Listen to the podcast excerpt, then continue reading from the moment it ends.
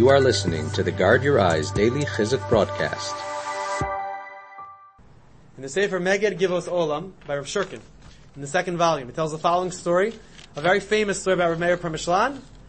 He says, Ha'ir Premishlan Makom Megure Hatzadik Rav Meir Premishlan, in the place known as Premishlan, where Rav Meir Premishlan the Tzaddik lived, Haisa Al Har Gavoa.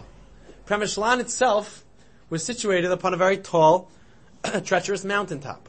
Ve'ilu mikva haisa lamata betachtis sahar. And to get to the mikvah, a person had to go down the side of the mountain. Uviyamos hachoref, and in the wintry months, to make the way down the side of the mountain, it could be they had built steps there, but it was still mamish dangerous. Uviyamos hachoref biyamei hakerach v'asheleg hanora.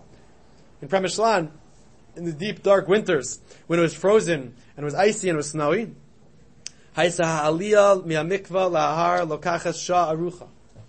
to get up and down the mountain took a long time. You had to mamish, take your time, or you could slip and kill yourself. However, Rav Meir Premishlan, people from Premishlan used to say, he would mamish race up and down that hill. No problem. He would run up and down the hill. Never slipped once. He said people would go carefully holding onto the railing, would go sliding down on their, on their rear ends. And Rav Meir Premishlan, up and down the mountain as if it was a spring day.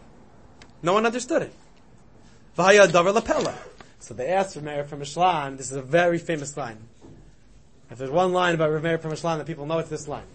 It's this story. Rameir Premishlan said, he said it's not a miracle at all, it's not a nace at all. When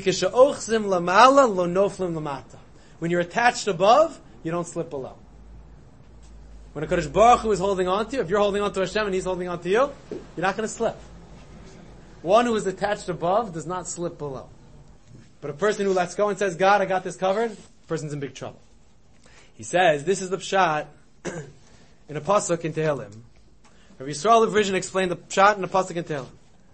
the pasuk in Tehillim says, Perek Yud Gimel, Ad ona tastiras panecha mimeni.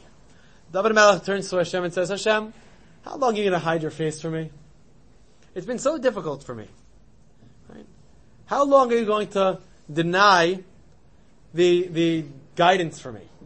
That's the end of the pasuk. Ad ona oshes eitzos benafshi. So the pasuk shot in the pasuk is two questions. How long are you going to hide your face from me? And how long are you going to let me uh, keep messing up? but Rabbi Yisrael of Rizhin, the Heilige Rizhner, said, no, no, it's a question and an answer. It's a question and an answer. David Melech says, how long will Hashem hide his face from you. As long as what? As long as a person thinks I don't need Hashem's Eitzah. When I realize I can't do anything without Hashem, then Hashem says that's right and I'm here to help. Ad tastir as panecha mimeni. Question, how long will Hashem hide his face? Answer, kolzman adam. Shos b'machshavto kol mine eitzos. As long as you have all sorts of eitzos. You have everything worked out on your own. So Hashem says, fine, you want to do it on your own? Go for it. See how it goes. Thank you for listening to the Guard Your Eyes Daily Chizuk broadcast. Pass them on to your friends and help spread Kedusha in the world.